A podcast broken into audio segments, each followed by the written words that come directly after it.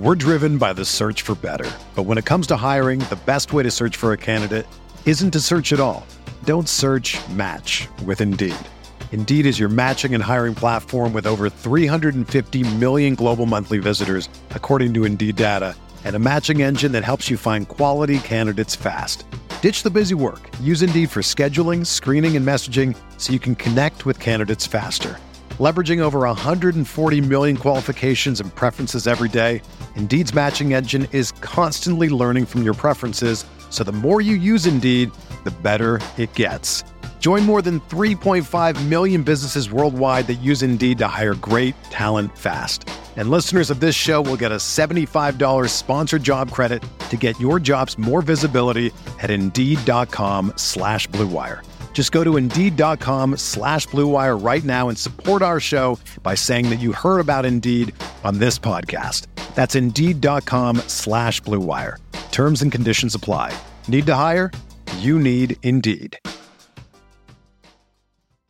This podcast episode is brought to you by Coors Light. These days, everything is go, go, go. It's nonstop hustle all the time. Work, friends, family expect you to be on 24 7. Well, sometimes you just need to reach for a Coors Light because it's made to chill. Coors Light is cold lagered, cold filtered, and cold packaged. It's as crisp and refreshing as the Colorado Rockies. It is literally made to chill. Coors Light is the one I choose when I need to unwind. So when you want to hit reset, reach for the beer that's made to chill. Get Coors Light in the new look delivered straight to your door with Drizly or Instacart. Celebrate responsibly. Coors Brewing Company, Golden, Colorado. Support for this podcast comes from US Bank. US Bank wants to know how you reward yourself because they have cards that make every day more rewarding. Are you a points order, cashback guru, low intro APR lover? With US Bank, it's up to you because they have the cards to fit your lifestyle. So earn more whether you're shopping at a gas station or grocery store, even while planning a staycation. Learn more at usbank.com slash credit card. US Bank credit cards are issued by US Bank National Association ND. Some restrictions may apply. Member FDIC. I'm Bob Ruff, host of the Truth and Justice podcast. Each season on Truth and Justice, we reinvestigate a wrongful conviction cold case. Our investigations are shared on the show in real time, and you actually participate in the investigation. Season 3 has just begun, so this is the perfect time to get on board right from the beginning of a brand new case. Search for Truth and Justice on your favorite podcast directory and start listening and participating today. Start on episode 301, Murder on September, to join in on the investigation.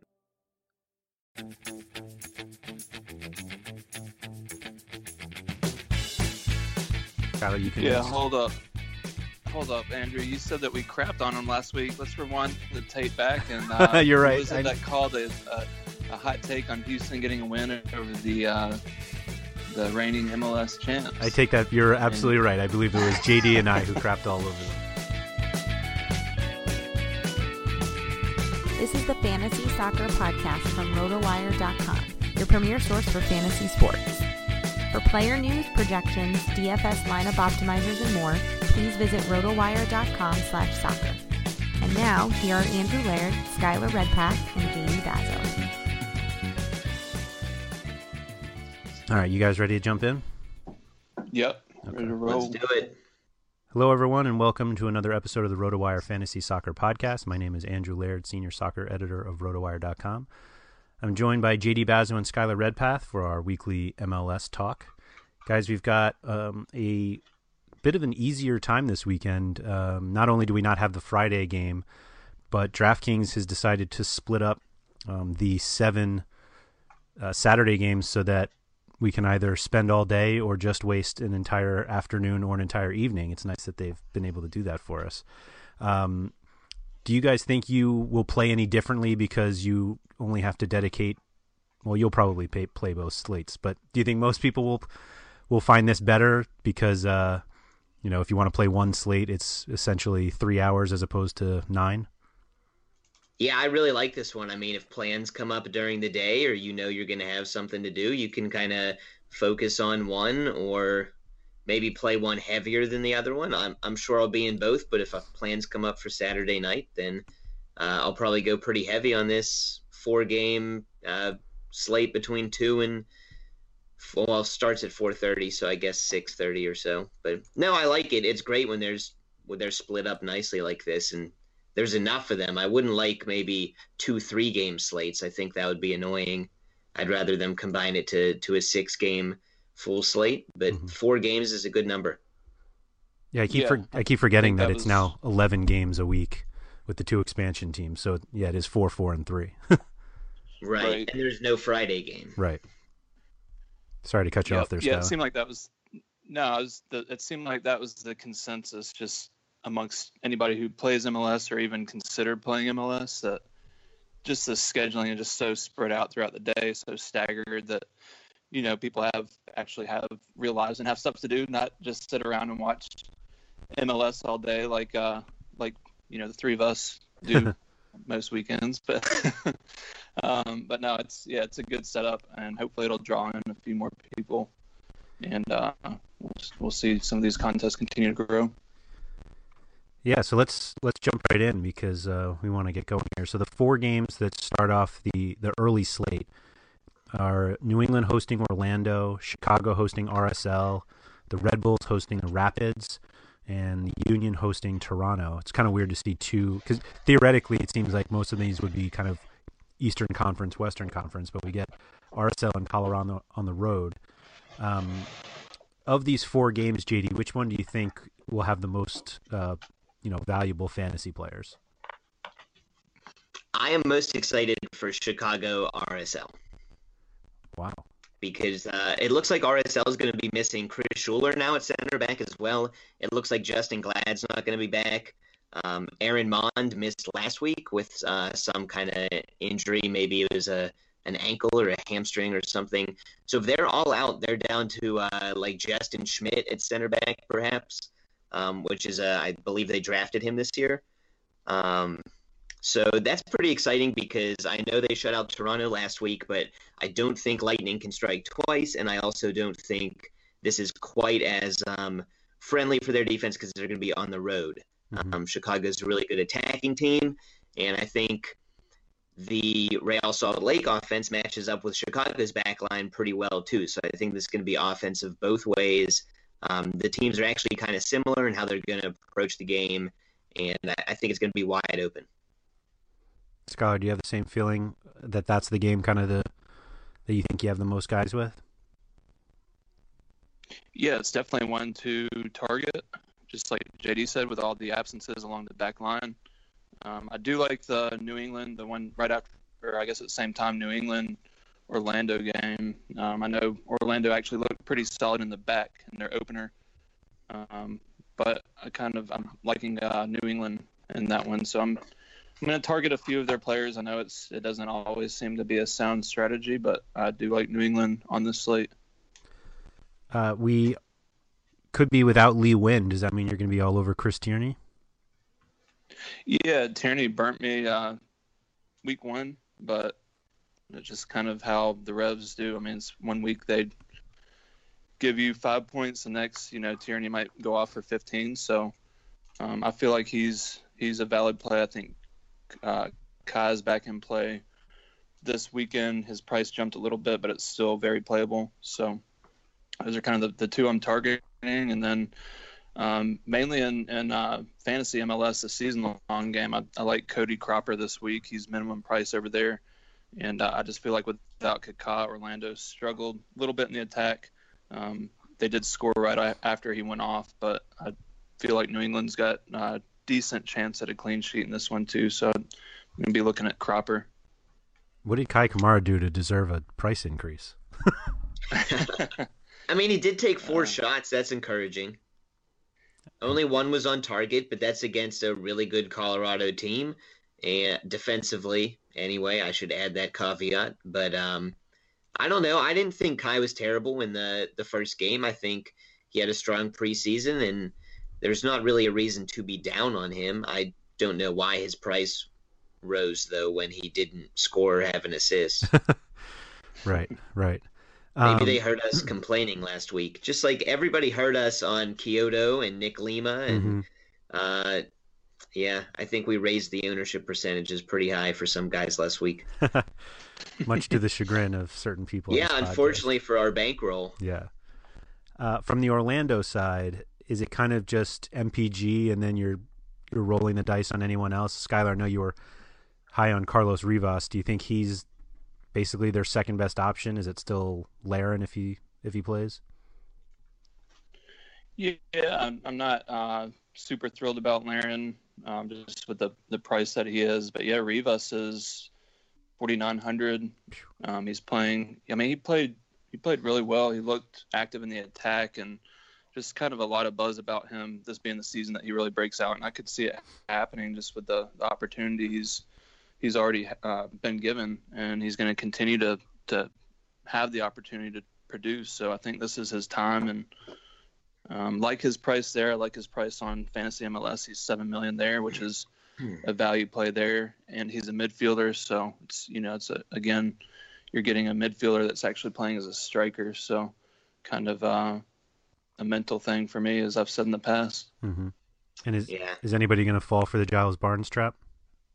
No, I mean Giles Barnes is just a better Rivas in my opinion. I think Rivas is a pretty raw Giles Barnes. He tries to do everything himself, and I, I don't really like either of them this week. I think Rivas could be a he could end up being a good player in this league, but I think this year might be a little too early to bank on any kind of big significant breakout that makes him terribly DraftKings relevant. Hmm. Um, the the one thing I have to add about this game is it's going to be like ten degrees or colder. Yeah. Um, so I don't know like how much you want to bet on Chris Tierney, like charging up the field um, if he's freezing. I don't know how much you want to bet on someone like Lee Nguyen coming back from an injury in this weather. Um, but I think the the one guy I look I'm looking at that we didn't mention is Kelyn Rowe. He could play uh, as the attacking midfielder in that 4-4-2 diamond that New England probably is going to play. Um, and I, I, think he's a really good playmaker in this league. He is uh, a guy that you could argue broke out last year, but I think he's going to take another big step this year. And if he's stepping in for kind of Lee Nguyen in the uh, attacking playmaker role, I think that could be promising against a Orlando team that who knows how they're going to be on the road. They were terrible last year. Mm-hmm. Mm-hmm. Um, um, to flip back to that Chicago RSL conversation because it seems like if if this game has kind of the premier options at least uh, on this on the four game slate, uh, non Giovinco division, um, are the the options you're looking at basically Accam, Nikolic, and Plata, or is there or and Rusnak, I guess.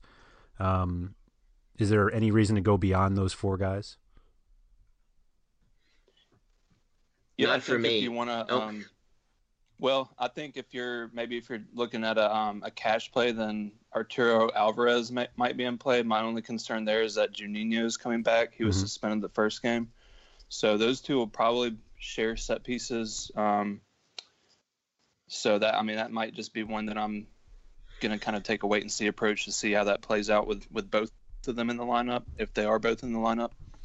Um, but I think De Leeuw or yeah, uh, Michael De Leeuw who's also in play here. I think he's going to be somewhat overlooked with the and Nikolic kind of being the the go-to guys in there in the attack. But De Leeuw has actually been um, pretty active in preseason, and he looked pretty decent in that first game too. So I think he's worth a look um, if you want to go there. I kind of like the four guys you mentioned most, Andrew. I think they're going to be, uh, in large part, seen in a lot of the cash lineups that are, are thrown around this weekend for various people. Um, I think Plata is the most interesting one in terms of you're really going to have to decide whether or not you want to pay 8600 for him on the road. The bonus with Plata is he's going against Michael Harrington, who many Chicago fans feel is their weakest link on the entire team. Uh, he surprisingly held his own for moments last week, but I still don't think he was extremely strong. And Plata is just a, a whole nother breed of soccer player that he's going to have to deal with. So I, I, like Plata a lot. Whether or not I can pay for him and Accam and then squeeze Giovinco in, I don't know. Mm-hmm. Mm-hmm. Um, well, let's go to that Giovinco game, even though that's the last one. Um, Toronto at Philly, which um, isn't really a a matchup to avoid necessarily. Uh, Giovinco uh, fell to twelve thousand, so makes him a little more affordable than the twelve two last week. JD, it didn't sound like you had any any hesitation of playing Giovinco on this slate. No, I don't. I don't know why anybody would, to be honest. I mean, Okay. he still had he had a really good game in terms of just collecting some peripherals. He missed a penalty kick. If he scored that, no one's complaining about it right now. He has what like 19 points if Yeah, that goes in. How much is a Right, missed picked a penalty? Is it card, too. five? yeah, it's five. Yeah, and the yellow got him another minus uh, one or two. Okay, so he had a minus six. So if he scored, he would have been at 19. Yeah. hmm Yeah, that works. and that's in a game that everyone does not think he played that well in. So I mean, I, I don't know. Philly's not really a, an imposing defensive team either. Oguchi Onyewu is going to have a tough time keeping up with Giovinco. He might uh, like just throw him to the ground, but What um Wow, yeah, that's a that's an interesting matchup right there. um do you have anybody on the Philly side that you like?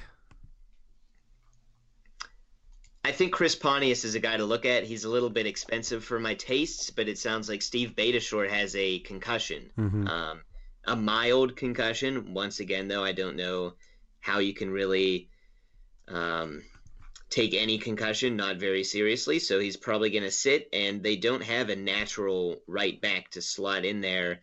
Um, it's possible Justin Morrow moves over, in which case I wouldn't want to play Pontius. But it's uh, just as possible that a guy like Tsubasa Endo, who they're trying to convert to a wingback, or um, let's see who else is in. Oh, Marco Delgado is another midfielder that they kind of convert to a wingback sometimes. So I don't think either of those options, Delgado or Endo, would be particularly intimidating for Chris Pontius, and Mhm. that's where Philly would try to start their attack and end it. Would you start either of those guys if they started? Like would you pick them for fantasy? Oh, from Toronto? Yeah. Like if Endo got the start, would you play him? I don't think so, just because they're they're midfielders, and I don't really know how much they're going to get up the field on the road. I, I kind of would want to see something before I really bought in there. They'll have their hands full defensively, I think. Mm-hmm. Skylar's um is it still safe to assume that you're playing you you're gonna have Giovinco?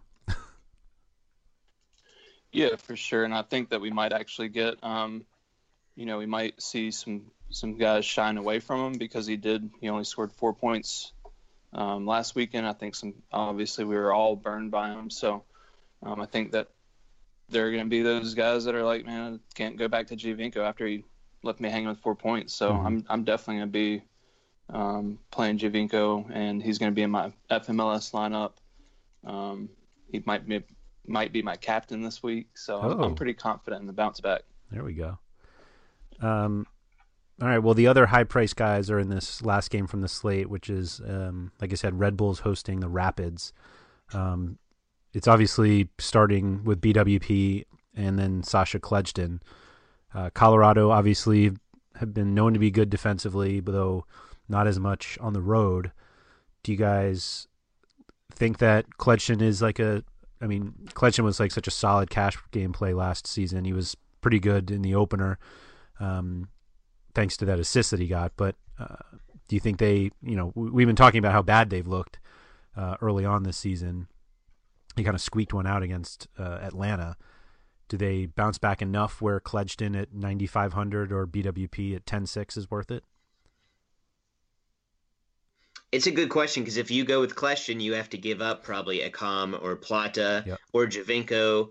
Um, so it's tough. You really have to pick your poison. I'm on the fence with Kljestan. I don't think I'm going to be playing him, but I think this is a a game where the Red Bulls actually could be pretty good. They're playing kind of a narrow 4-2-2-2 formation. It really hurt them against Atlanta last week because Atlanta was uh, really focusing on attacking up the wings. Uh, they looked extremely successful. Um, but then, yeah, New York got a couple ones at the end, and it salvaged Questions day. Um, but New Colorado's not really a team that's going to spread you out, so I think it's okay if New York play pretty narrow, and I think Questions are going to get his opportunities. I'm sure it's just a coincidence that um, RB Leipzig plays basically a 4 2 2 2 every time, and now the Red Bulls are playing it as well. Um, Skylar, what do you think of some of the peripheral guys from the Red Bulls? Like, do you think Alex Muyl or, or Daniel Royer is worthy of kind of any sort of attention, or are they just kind of dart throws at this point? Yeah, Royer's definitely got my attention. I think we mentioned him last podcast or a couple or the initial one for this season, but he just seems it just seems like he's been really involved in their attack. He scored their goal, um, their opening goal, mm-hmm. or no, he scored the yeah he scored their opening goal um, against Atlanta, and I don't know if you could really consider him like a peripheral peripheral guy, so to speak, but he's he's going to get some points. I think without the goal, he would have had seven. Um, I think he had a few shots with all with all of them on target. So that was a poor choice of um, words. I meant peripheral, as in not Kljestan or BWP. Okay. He was he was go. pretty invisible for a lot of the Atlanta game, but yeah, he came up with a big goal. I think he's a good player, but he's still finding his way into the team. I think, mm-hmm. um, right. and really when Mike Grella came on, that's when the Red Bulls started to play really really well, and Grella is a guy that could take Royer's spot. He didn't in Atlanta. He subbed on for Muyl, um, I believe.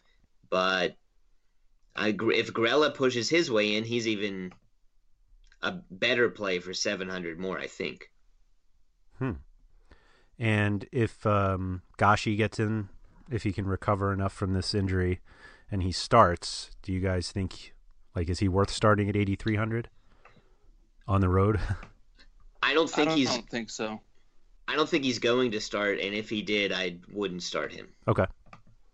Yeah, just a matter of knowing that he's probably going to be on limited minutes. So if you're paying that much, I mean, his price is actually pretty reasonable for for what he's capable of doing, right. and he's available at a midfielder slot. So if he was healthy, then yeah, I'd, I'd absolutely consider him. But um, on this slate, I'm probably going to shy away from him. Hmm. Yeah, the the one interesting thing here is uh, Tim Howard has a, a small yep. chance to also return, and if he plays, he's thirty five hundred. Um, they're honoring him before the match, I believe, since he was initially a Red Bulls player back in the day. Mm-hmm. So that could be an interesting narrative or storyline to go along with. He's pretty cheap. He's also good, um, but he is returning from a groin injury. I think he had surgery. Yeah, he did. Six, 16 weeks ago or something. Mm-hmm. So for about four months. Um, I don't know. I'm pretty leery of groin injuries ever since my own personal one.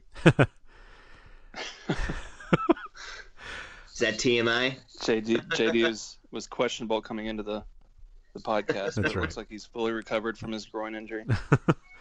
I don't think I'll ever be fully recovered. Oh, he, now we're getting to TMI. Um, so we touched on Tierney, and it seems like all of the other defend. I guess yeah, it feels like all the other defenders are kind of just uh, meh. I mean, should I had the same thought, and none of them are cheap. Right. That like in terms of a fullback that I want, none of them are cheap, and it's so annoying. I mean, how far does the list even go though of guys that you're interested in? I mean, it's basically Morrow, maybe Fabinho Mark or Burch at four thousand. Uh, and then you really get into some questionable ones. Yeah, I don't know if there's even Kemar a starting. or... Uh, Donny Toia is thirty seven hundred. That might be the cheapest fullback that uh. starts. Oh, Chris Wingert, thirty five hundred, but. He doesn't really go past midfield. No. Yeah, I liked um, Sal Zizzo last season. He was actually he was a midfielder. Yeah. On DraftKings, and um, he's I think he played some at defender last season, and he actually put up a few respectable scores, and he was only like 3,500 or something back then, but now he's one of the higher priced defenders. He only put up three points in that first game, so just it's going to be tough to to roll him out after that initial performance. But he's one that I might might consider. Last game, uh, he was really picked on by Atlanta, so maybe if other teams don't do that, he will be able to get forward a little bit more. I mean, Atlanta built their whole attack uh, going up the left at Sal Zizzo. Is that bad? It was uh, really lopsided. Yeah, the the right side of Atlanta did not get very much action. It was, yeah, glaringly obvious, and it, I guess he did okay because they only scored one goal, so it kind of did come on his side. I don't know how much he was at fault. Hmm. Okay. And any goalkeeper? You guys mentioned Cropper, um, who is the second most expensive. Any of the cheaper guys that jump out at you? They kind Clint of, Irwin is forty nine hundred. Yeah, he he's not cheap, but he's kind of in the middle. Uh, yeah, it's I, tough I, I mean, week. if it's between Cropper and Robles, though, then I'm, I'm i give Robles the nod because uh, I just was not impressed by the Colorado attack. And I know Gashi might be back, and he's he'll definitely impact that. But um, they kind of got very very lucky, very fortunate on on Badji's game winner. Mm-hmm. Was, the Red Bulls haven't looked great on defense either, so um, I don't know. It's just it's the the what I saw in the Rapids attack. I like Robles a lot more than uh, than Cropper. Okay. Yeah, I think the other interesting decision is going to be Joe Bendik, uh, 4,100, Zac MacMath, 4,000. So if you're kind of reaching down to the bottom of the barrel, uh, those are the two cheaper road keepers, probably. Mm-hmm. Um, I don't know. Kind of a coin flip to me. I probably go with Bendik just because I think I'll have less New England uh, players on my team than Might Red Bulls players. Might be a snow game. I have that layup. Yeah, there's not a layup like we did last weekend. Right. With Tyler, Tyler Deric, Deric, who I didn't use any of. Yeah. Hmm. I had a lot of Cropper. and he could have had a shutout, but mm-hmm. say Levy. Um, well, speaking of Deric, he's the second most expensive midfield or midfielder goalkeeper on the late slate um, which is quite a turn from being by far the cheapest on the on last week's. Um, but pricing against... overreaction? No way. uh, I think. Well, it's just you know home against Columbus for most teams is going to get you high up the list, and then Houston. He was home well. last week too, though. Fair, fair. Um, although I think you could accept that home against Seattle is probably a tougher matchup than home against Columbus. Although you do like yeah, the sure. group quite a bit. Um, yeah, let's talk about that game. Houston hosting Columbus. I mean, we crapped on Houston quite a bit. They made other than Quioto, uh, and they made us at least for one week look bad, like they did last year. Um, so JD, I'm going to start with you. Is this Houston team for real? Did they convince you last week? No. I heard I heard some people hyping Houston, and yeah, they're going to be a tough team to play, but they were completely outclassed in the second half. They just turtled. They were pretty lucky to hold on. Um, and the goals they got were both very, very stoppable. I mean, the the one Quioto scored, um, Roman Torres just didn't step to him, and then the other, I believe it was Svensson, but it could have been somebody else. Also, could have stepped towards him, and they both let him take a free shot after he cut inside. Cubo Torres basically kicked it straight at Stefan Frei, and Stefan Frei moved out of the way. So I, I don't know. It's Houston's gonna be an all right team to watch. They're gonna be exciting at times, but I still feel like their forwards are they're pressing high up the field, but they're not coming back and chipping in on defense nearly enough, uh, and that's not going to cut it when you play a, a, good attacking team. Skylar, you can. Yeah, hold up. Hold up, Andrew. You said that we crapped on them last week. Let's rewind the tape back and uh, you're right. was it I... that called a, a a hot take on Houston getting a win over the uh, the reigning MLS champs. I take that you're absolutely and, right. I believe it was JD and I who crapped all over them.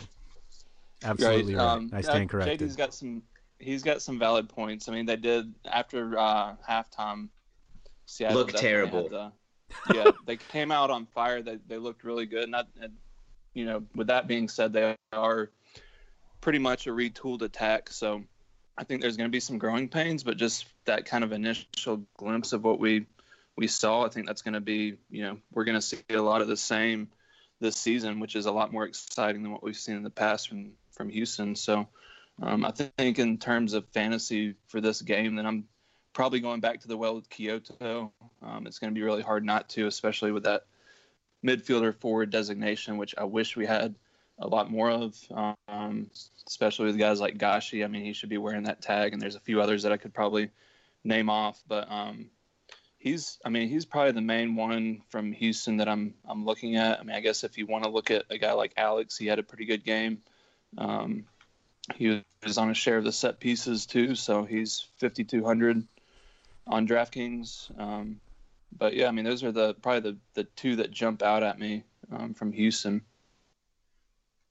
Yeah, I don't think we should. I mean, we all talked about Quioto. I think I don't know about you, Skylar, but I had him in every cash lineup I made. Um, he scored yep. that goal, but I think we we don't want to overlook uh, Alberth Elis on the other wing.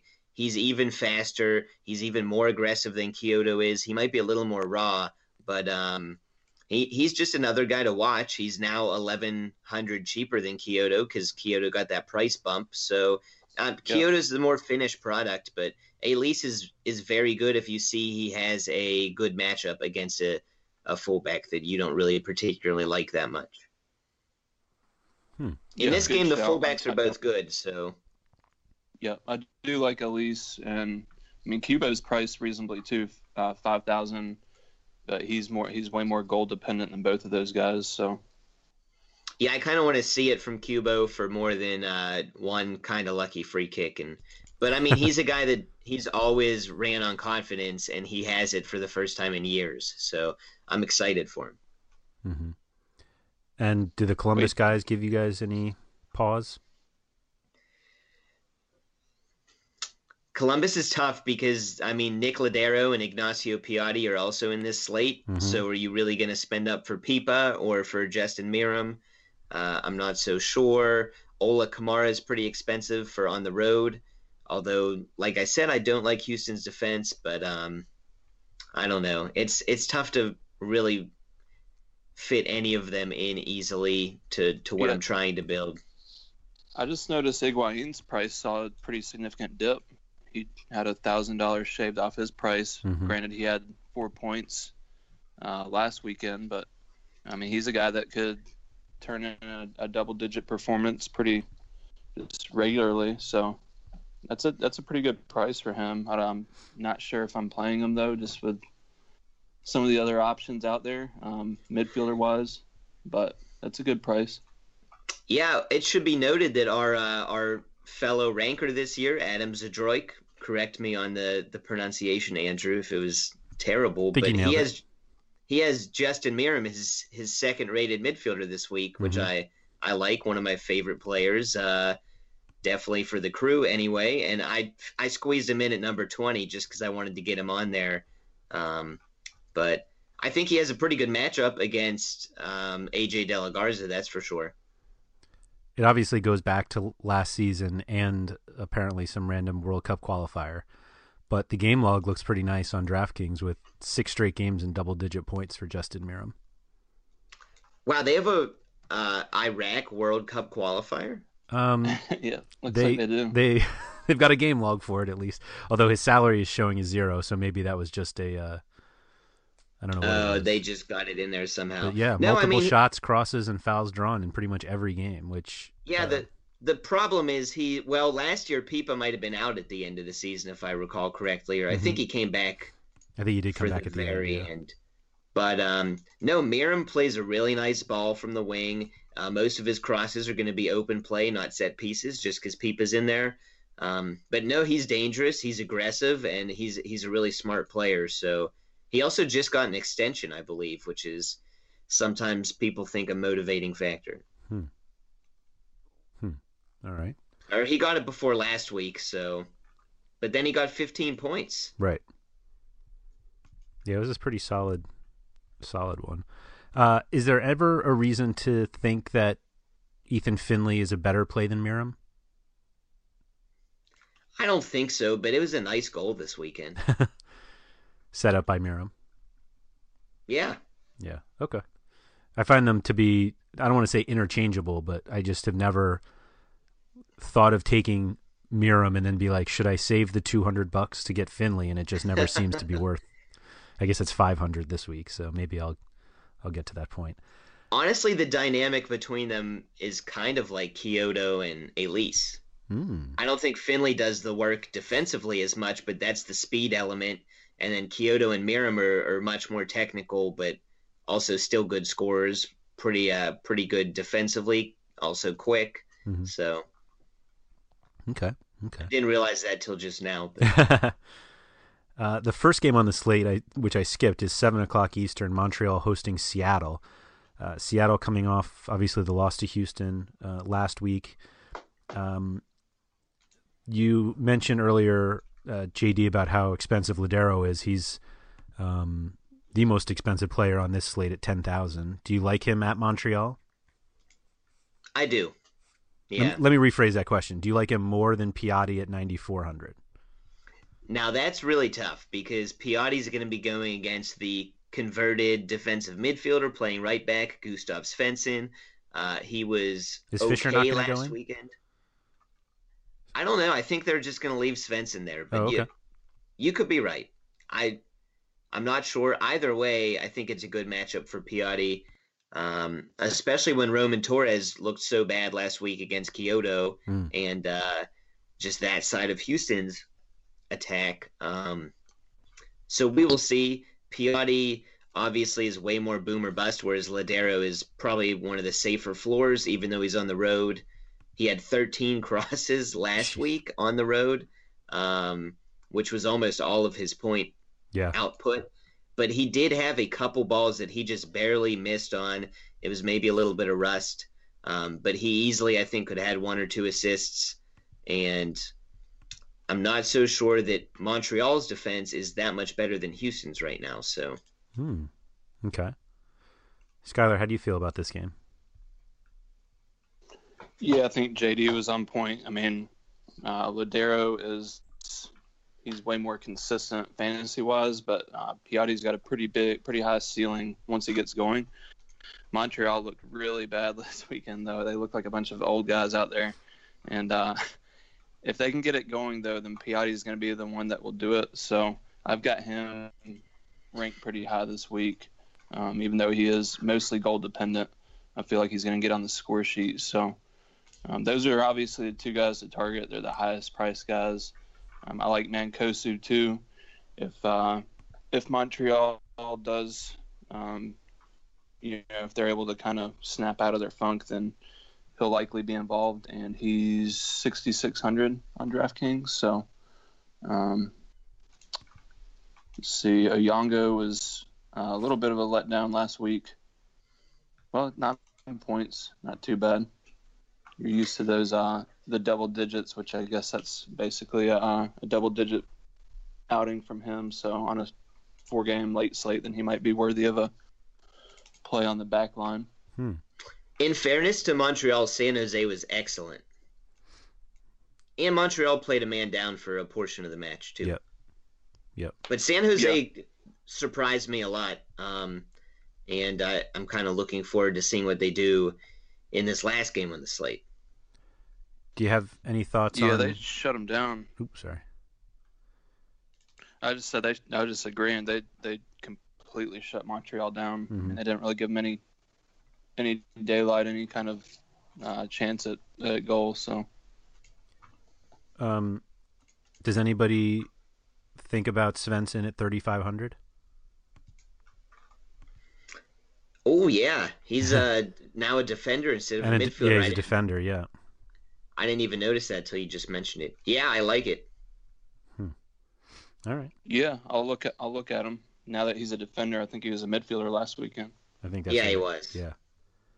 Yep. And now that Nick Lima literally doubled in price, right. Talk about uh, a price that you know overhype, and that's that's the price overhype right there. Seriously. he's good, but he's not reaction. Overreaction. um. Svensson might be the cheapest fullback. I'm trying to Yeah, I scroll think up here. he's- And Uh, Seth Sinovic is a hundred yeah. cheaper. Yep. Yeah. Um. Let's go to Sporting Kansas City hosting Dallas. Um, Skylar, I'd like you to just give us a minute or two on Jimmy Medranda and whether what he did last week makes you want to play him more or not. Still a midfielder on DraftKings. which I guess Yeah, is appropriate little- now. right? Uh, I mean, you could almost throw him up as a forward the way that he was playing, but that's that's still a little frustrating for me. But I mean, he's my num- my top ranked defender overall for fantasy MLS. I mean, he's just so active uh, on both sides of the ball. I don't know if you guys watched the game, but he pretty much made a, uh, a game saving goal line stop, which was just uh, big time. And he's, I think he fired off a few shots too. So he's going to score some goals this season, and he's going to be racking up bonus points on both sides of the ball. So I love what we saw out of him, and I think he gets another start. It is against Dallas, so it's going to be a tough game, but he's, you know, he's up there for me uh, this week as far as a, a defender pick Mhm. on uh, fantasy MLS. Yeah, he's definitely going to start this week, I think, because it's another game where you need to to kind of tighten up defensively. They're against a really good Dallas team. Um, but yeah, he's one of many actually intriguing defensive options this week, whereas the earlier slate we talked about had virtually zero. hmm Well, he's a midfielder on DraftKings. Uh, yeah. Not as interesting anymore for you. Definitely not. Okay. He still Um, ended up with uh, yeah, nine, nine points, points. last week, which is reasonable for his price. I Yep. mean, I was, um, you know, I was kind of shying away from him last weekend, um, and I went with I think Nyarko over him when I could have gone Medranda. And I was that was the one play that I was wishing I would have gone back on. Mhm. Um, he just he's just so active across the board that he's going to pick up points, no matter what Nyarko he was really good too. Maybe Yeah, not Nyarko box score wise, but I thought he looked like one of the better players on the field. Yeah, he did. I mean, I didn't. I didn't feel like it was a terrible play, but I, I felt like uh, just overall, it feels like Medranda has more opportunities to, to earn points, if that makes sense. Yep. Uh, anybody else from from Kansas City, like is Feilhaber or Zusi, Dwyer? Like, obviously, you said the the matchup against Dallas is a tough one. Is it enough where you just don't even think about those guys? I'm thinking about Zusi in the fact that uh, Roland Lamah is going to be running up against him, and he's still only 5,000. He had an assist last week. Uh, definitely redeemed himself from his CONCACAF Champions League appearance where he was a little bit shaky. So it's kind of who I'm looking at on the wing for Dallas, but never considering Zusi until he gets moved to at least midfield and most likely defender. Hmm. So you like Lamah even on the road? I know that's you're the you're probably Dallas not. on, I mean, Dallas won on the road last week against Los Angeles. Okay. so- Yep. Fair. Fair. Uh, Feilhaber's a little too steep for the the opponent here, mhm. my opinion. But I feel like Zeus is the uh, the new Donnie Smith, like that fo- the forward that's actually playing as a, a wide back that could have you know 12 crosses one game. He except Donnie six last Smith game. was mid price. Right, right. That's the that's the difference there is. But you're, s- I mean, you're still getting a forward that's kind of, I mean, he's like a cash game relevant play, even though he's actually playing as a defender. I don't know. It's food food for thought there. Let me know whenever you when, let me know when you put him in your cash lineup instead of just, just this lip service.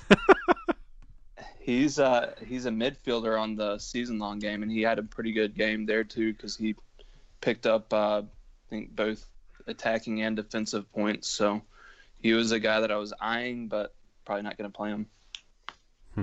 All right. Um, and do any of the other Dallas guys? You obviously mentioned Lamah. Um, you looking at Colmán or Rudy Barrios? Any of those guys make sense?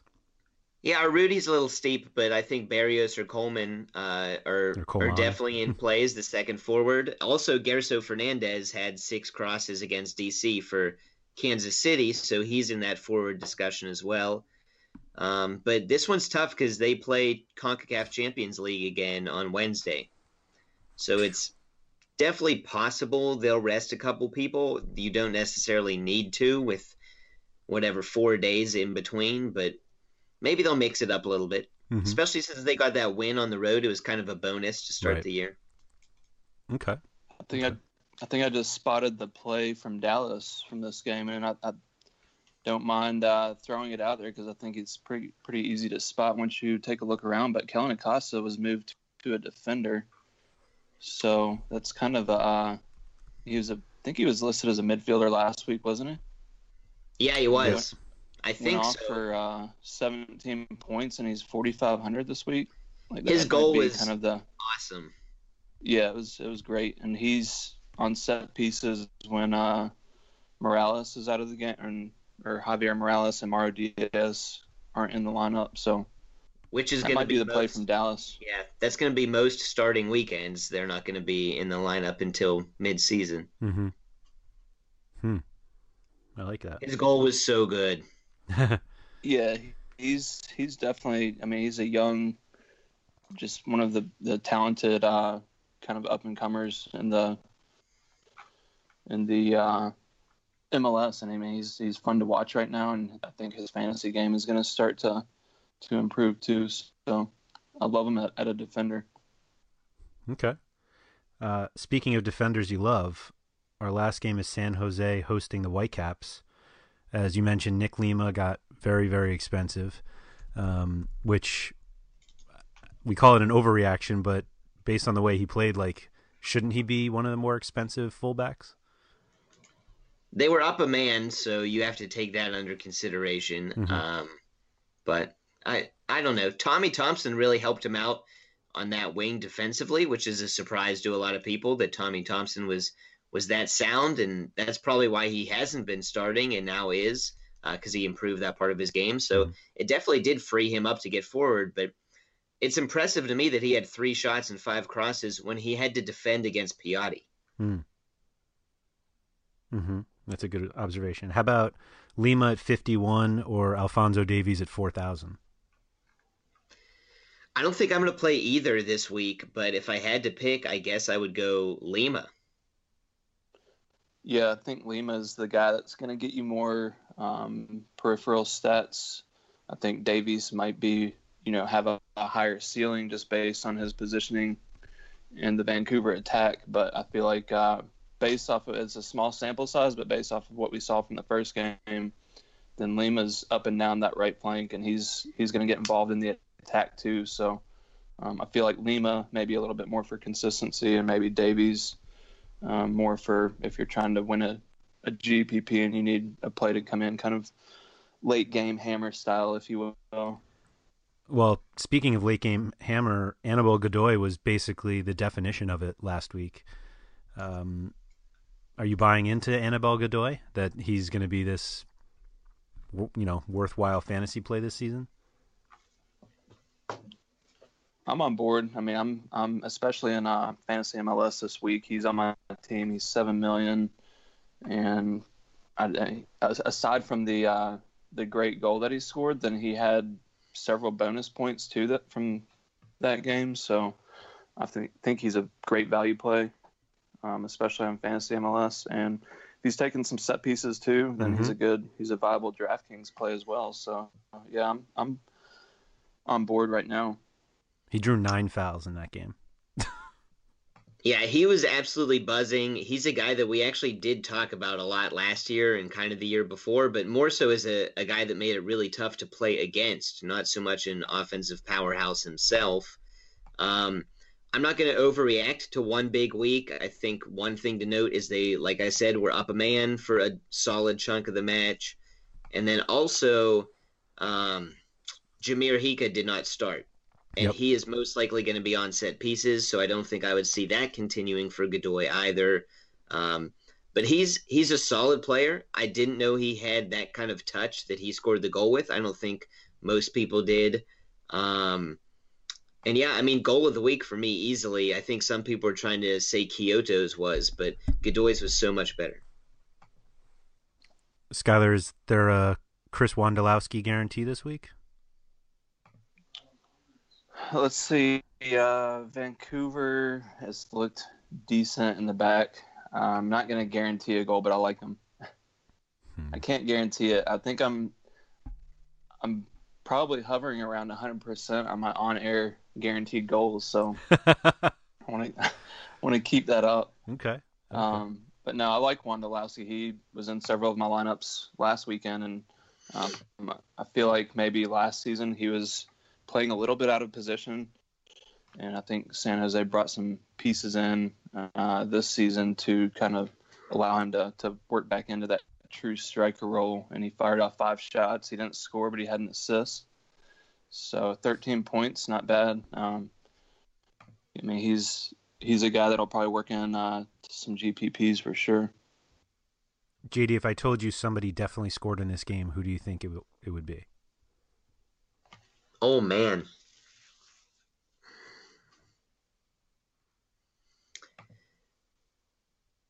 I mean, Wando's up there, but it's this the center of Vancouver's defense is just really good, and I don't see Wando really pulling one over on him. So maybe it's a winger, maybe it's uh, Hyka might start because Dawkins is out, and then on the other wing you have Tommy Thompson. So probably one of those guys if I really had to pick. But uh, obviously the odds-on bet is a forward, and Ureña was really really good last week, but he's more of a pest that Mhm. opens up space for Wando. So I don't know. Kendall Waston's going to be back. Tim Parker is one of the best young center backs in the league. So Vancouver's no pushover, but it's, it's San Jose at home. Uh, we don't need to say anything more to you about that. Fair enough. Fair enough. all the all the all the home players That's right. load up. Yeah, I mean, it- I don't even know who's going to start at forward for Vancouver. It could be Brek Shea for all we know. Mm. Ugh. Skylar, do you tell play you, him if he starts there? Hell yeah. Ugh. He's 4,200 and he's starting at target forward. And he's a defender. Yeah. He's thinking about it. Do you have to? I can't believe that I don't have to think about this and Skylar does. Ugh. No, I'm I'm on board if he starts. Oh, okay. Yeah. If But the starts, thing 'cause, is- I mean, We won't know. right, and you got you got to hold that defender slot open. Maybe it's him or Alphonso Davies. If it's if you've got Shea in, you can pivot to Davies. There you go. yeah. I feel like Fredy Montero is going to play and start at forward, though, and he's going to be extremely underowned because I can't see any reason you would play him other than that. Um, so maybe an interesting tournament play just because no one's going to have him, and he's a a pretty quality player. hmm Uh, all right, that's the the late Saturday. We don't have Sunday prices up, but we certainly know the games. Uh, the first one is New York City FC hosting DC United. Patrick Mullins' revenge game. He scored against uh, New York City last week. Was in the playoffs last year, or was it the end of the regular season? I think it might have been the playoffs.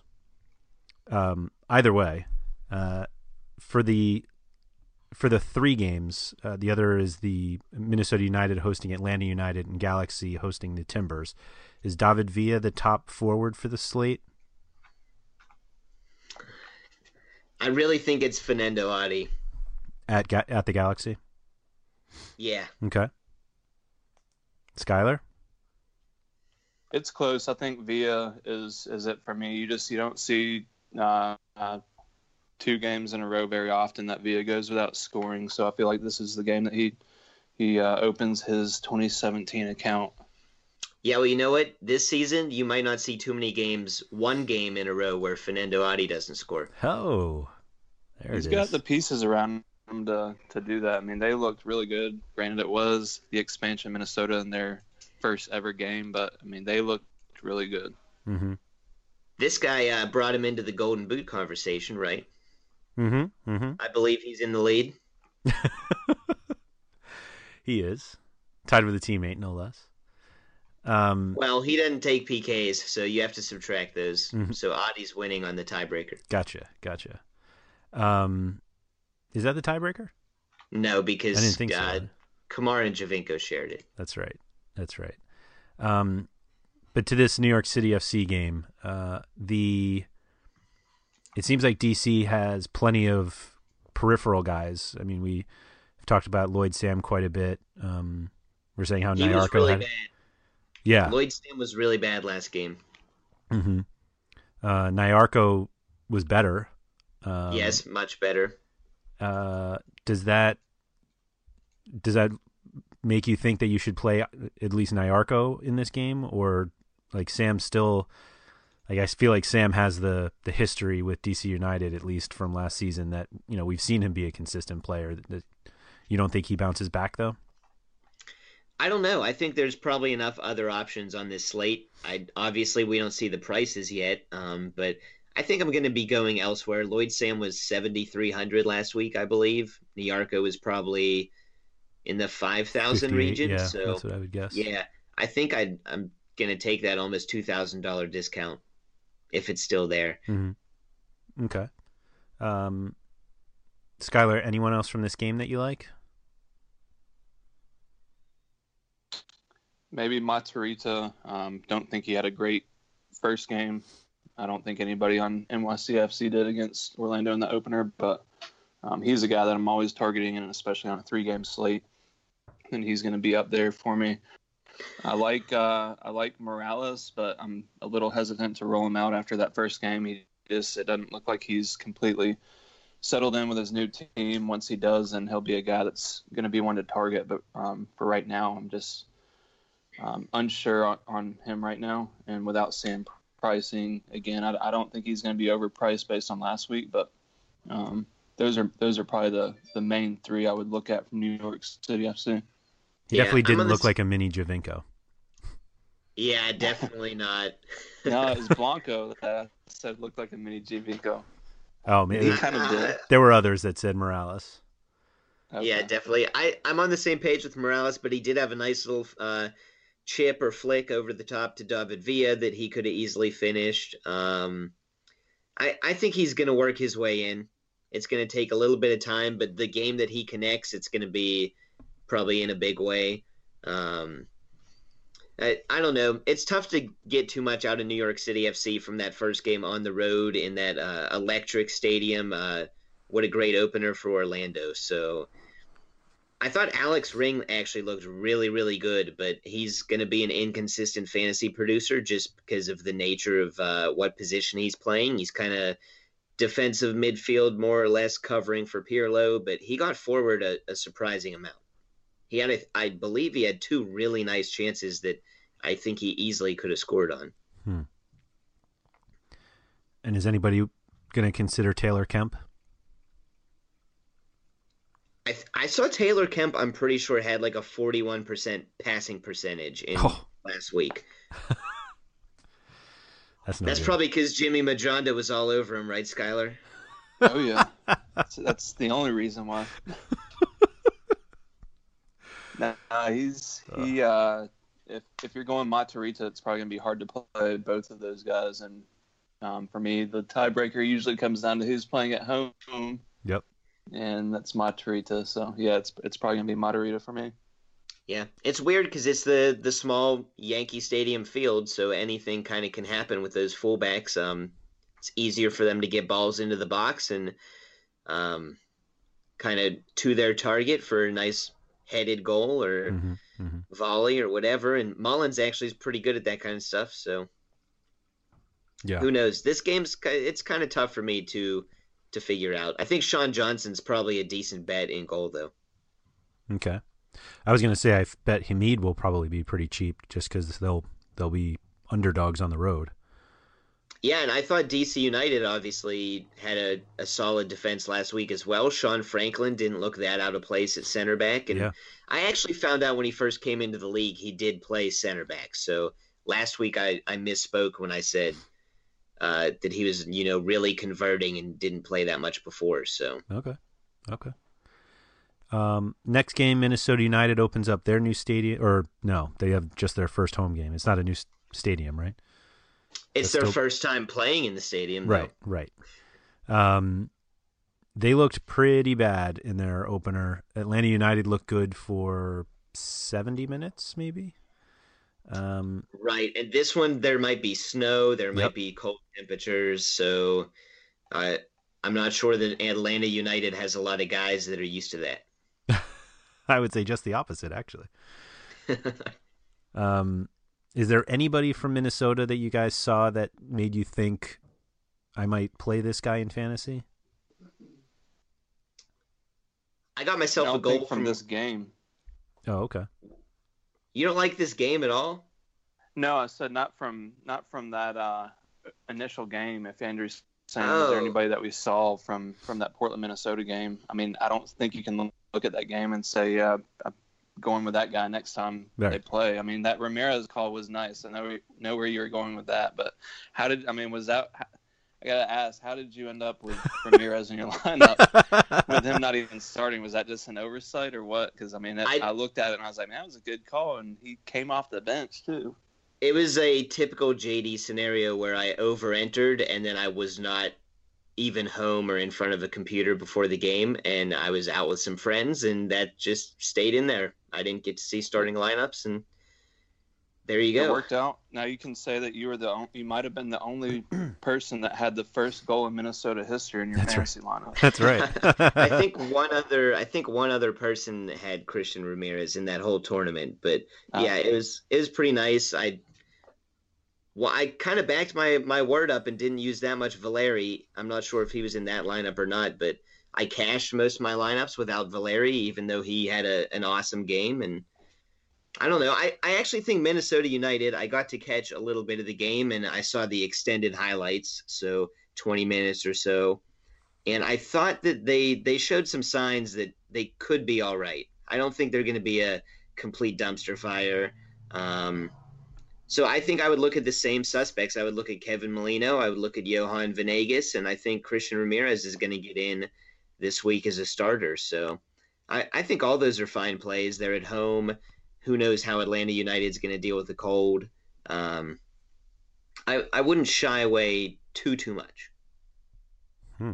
Yeah, I like. Uh, I really like Molino a lot this game. I mean, mainly for fantasy MLS he's listed as a midfielder, and he's um, he's I think he's like nine point five, but I just again it feels like he's the guy that they're going to be turning to um, mm-hmm. for most of their you know most of their attack, and he's got some pieces around him like Ramirez and Venegas, but I mean they've got they've hyped Molino up so much in the off season. Like I think uh, Adrian Heath even said that he's has the ability to be the best player in the league, which I think is just a little far fetched. I mean, you know, I guess you're going to back your guys up, but I mean, who's going to say that when you've got Giovinco in the league? It's just like a little loco. So you think he's the second best player in Major League Soccer? No, I don't think he's the second. I don't think he's anywhere close. But um, I think for this game, like I, I feel like Minnesota's going to be up for it. The snow's really the main thing that's kind of uh, holding me back. I just I don't know how anybody's going to uh, fair in this the weather. I'm not really sure what the weather is going to do, but I, I like Molino um, if they play the game. Hmm. If they play the game, well, is the is the stadium? I mean, I guess the stadium is not a closed dome or anything like that because nope. they've been saying stuff about snow. So they got the they orange got the ball orange, ready. I saw they got the orange ball ready. Yeah. yeah. um, Atlanta United. Anybody like? Does this snow? Yeah, why not? Yeah, I mean, they looked so good last week attacking, and it's it's going to come together sooner rather than later. So, it I'm not as thrilled about them as I would be if there was no snow. um, but I I really don't think, as much as I defended Minnesota for a second there, I don't think they're anything to shy away from visiting teams because of. I mean, I thought yep. Miguel Almiron looked phenomenal he made some selfish or stupid or just young player type of mistakes, but he also could have had uh, probably three goals or assists combined. Um, so he was really good, and there's no, not going to be any stopping that guy if a team like keys on him because he's making runs from deeper in the midfield with incredible speed that most players don't have, and he's just finding ways to get onto the ball. It's not like you can mark him and stop him from getting it um, and they kind of all look to him to give the ball to and make a play. So that he's kind of going to be matchup proof, I think, once he gets into the groove this season. Hmm. Yeah, okay. I, I like it, and he's probably going to still have that uh, forward midfielder tag. We obviously, like we said earlier, haven't seen the pricing yet for Sunday on DraftKings, but um, for a three-game slate, and that's golden right there. So I think he's going to be in play. Yeah, I also, for what it's worth, I thought Greg Garza was really, really good in that first game at left back. Um, I think Josef Martinez, if he starts, Um, they might start Kenwyne Jones just because it might be like a slower, scrappier game in the snow, and Jones is a, a bigger target. But Josef Martinez, I mean, he can jump higher than probably anybody in the league, even though he's only five foot nine. So he has Kamara, uh, Kei Kamara like hops. That's really paying off. Um, sorry, uh, Asad, who did he bag the first one? Yeah. Yeah. Any thoughts the there? The only one is- for Atlanta. Oh, that's right. so he's got 100% of their goals. I mean, obviously, that should make you think to go with him, right? He looked fine. He's he had a good preseason, but I I don't know that he's going to be way up there in terms of my priority list on a slate that has uh, L.A., Portland, NYCFC, Mhm. um, and I I mean Almiron is going to be really tough for me to fade as well. Um, so I don't know. Asad's okay. Um, well, let's go to that last game to finish up here. The Galaxy went one whole game with Jermaine Jones before he picked up his first suspension. So he's out, and Dave Romney's out. Uh, I um, DM'd you guys earlier to figure out who's going to play at left back because Ashley Cole is out still, and Romney's now suspended. Skylar thought it was Nathan Smith, who I believe played with Los Dos last year. Um, JD, is that where you think that spot is getting filled? Honestly, I'm not going to pretend like I'm I know. yeah, I think the only reason I said that is because he was on the bench, and he I think he might be might have been their only option at that position on the bench. Was so was Hugo Arellano on the bench? he was not, and actually, uh, it was it was uh, Jason Wiskovich. He's uh, he's involved with the fan, fan, MLS Fantasy Insider podcast. He uh, asked me about you know switcheroo earlier in the week, and I I think he threw Nathan Smith out there, and I said, look, you may want to actually look at Areli- Arellano um, as the option because he wasn't on the bench and Smith was. So Smith or Ar- Arellano might be the safer play, as silly as that sounds. But Now I I'm wondering if that's because they were concerned about the right back spot though with Rafa Garcia. mm-hmm. And now that they know they need the left back fill in, I I really don't know. I know that Arellano was signed first, and then they signed Smith about five or six days later. So, I mean, to me, that tells me that one's more of a priority, but Smith, by all accounts, had a pretty good preseason. The LA Times basically made it sound like Smith is the only option they have. Okay, interesting. And actually, Sebastian Lletget played right back for about the last 20 minutes uh, last game. They that's the same article that mentioned Smith was talking about having Lletget take Jones's spot and having Boateng start up front where Lletget was. Yeah, I mean, it's a it's With a apologies mess. to Baggio Husidic, who doesn't get in the lineup now. I don't. That's surprising, but I who knows? That lineup is a mess. And even when all the players were there last week, it was really, really hectic. I mean, Jermaine Jones was actually more controlled positionally than both João Pedro and especially Jelle Van Damme, who is quickly becoming one of my favorite defenders. I mean, he already was last year, but he is like a straight bull in a china shop. He was running the whole way up the field, and he was their furthest player up the pitch, like playing forward for like a minute, and then he would sprint back to play center back, and he was everywhere. Um, the guy is just an absolute tank, and I don't know if if he had a better team surrounding him, it would be a, a sight to see. Uh, Portland is also apparently dealing with some injuries on the back line. Um, it sounds like uh, Vytas will not play.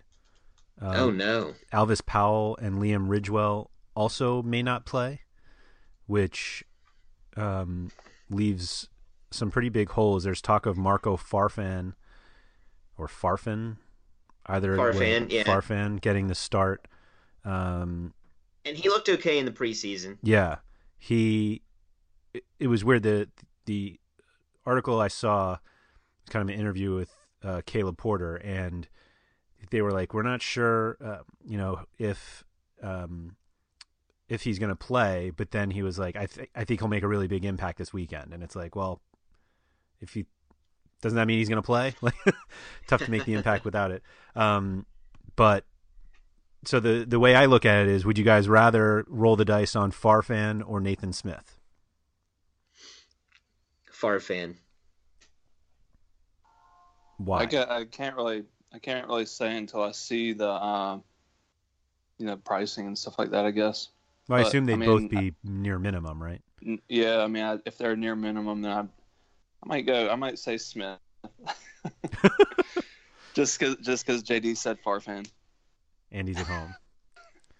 I'm just playing JD. Um, Well, JD he is at home. I know we can't use road players on this podcast. Right, right. I Um, can't. So JD, I is it safe to assume that you would take Fanendo Adi over Gio dos Santos? I mean, that's tough because Dos Santos gets so many more peripherals, but yeah, I think so. Adi versus Jelle Van Damme is one of the most fun matchups there is in MLS. Mm-hmm. And Skylar, what at what price difference does um, Blanco over Valeri no longer make sense, or does it never make sense? Um, I mean, I think that with Blanco on set pieces, like that, that kind of bumped him up uh, a pretty good bit in my book. Just, um, I'd say, I don't know. I mean, I think that they they could be priced pretty even, Mhm. honestly. I mean, I think that they're probably on the same level, and I think we're going to see some games where Blanco outscores him like Valeri did uh, this last game. If if Blanco ends up basically getting all of the set pieces, does that base But- turn Valeri into Piatti? No, he's not quite that type of player, but I- meaning he- closer to him. Yeah. I mean, it, sure. Yeah, and I think Valeri's still a guy that's going to get some some open play crosses. Um, I mean, Blanco's in a better position for the open play crosses though, so I really like his upside and, and his price last week was was on point. And I think that he's feel like he's got the higher upside this season. Oh, that's tough. who has higher upside? I feel like Blanco does. you I mean, did say just that. Okay. yeah, just uh, like the set piece thing. I mean, mainly, I guess, mainly for DraftKings purposes, he has. I feel like he's got a bigger upside. Mm-hmm. I think on a game by game basis, Valeri has more upside and Blanco has more safety. But it sounds like you think Blanco has more upside and safety. Yeah, I guess a good good mix of both. Um, I mean, it's it's something that it's, it's just going to be kind of a game by game thing. I mean, I think any any given game, then either could outscore the other. They're both very talented. Um, I just feel like Blanco's kind of in a better spot, just at least from that you know that small sample size we got from the first game. Yeah, I mean, as a counterpoint, Valeri is more central and he's taking penalty kicks. So, I mean, he's going to be the one that's now mixing it up in the box more than Blanco is, who's not really a guy that's going to be mixing it up in the box that much. And I have a feeling that with this new, like, grabbing and focus on penalty kicks, I mean, people absolutely manhandle Adi because he is so tough to to get an edge on physically. Um, I don't know if Valeri's on all the penalties too. Then I really like him a lot. It's What if It's it's, tough. Blanco? what if it's What do you mean? It could be Blanco on PKs. We don't know yet. yeah, we do. Valeri Yeah, took Valeri a PK one. last week and scored it. Oh, yeah, yeah, yeah. Okay, I got you.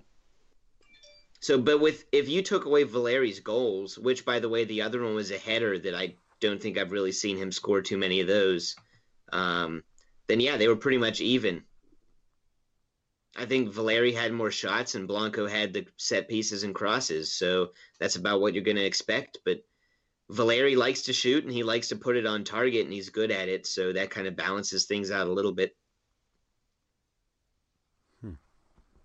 All right. So really, we're arguing that they're pretty similar, and one's one's half as cheap Right. or half as Half expensive. as So, expensive. Yeah.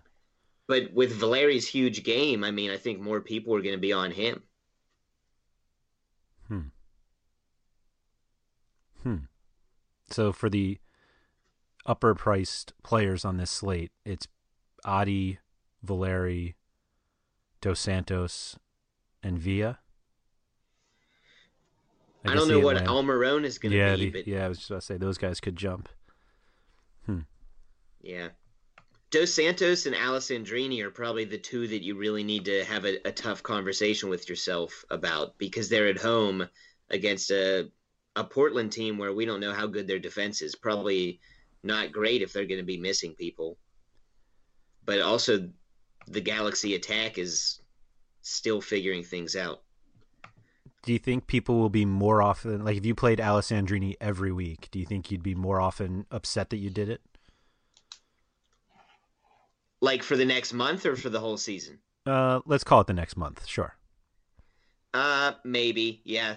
For the whole season, I think he's really gonna come around, but he, by all accounts, did not have a good game um, against FC Dallas. Yeah. I did think he showed some flashes of like why he's gonna be a good fantasy player, though.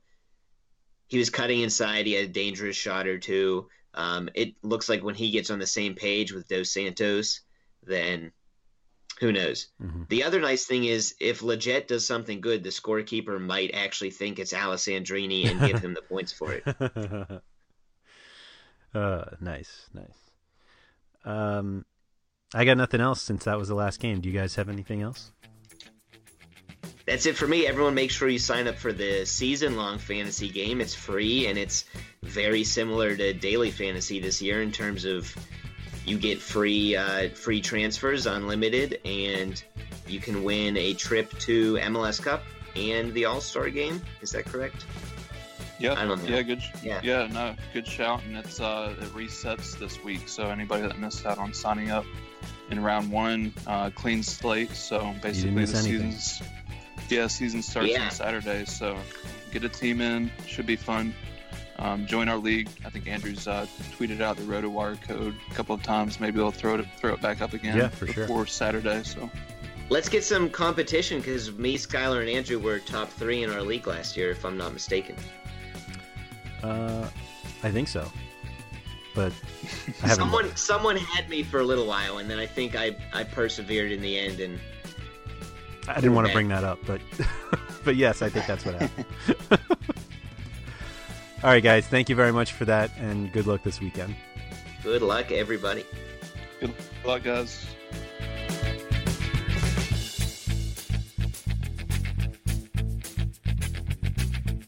Thank you for listening to the RotoWire Fantasy Soccer Podcast. For more great content, visit rotowire.com slash soccer.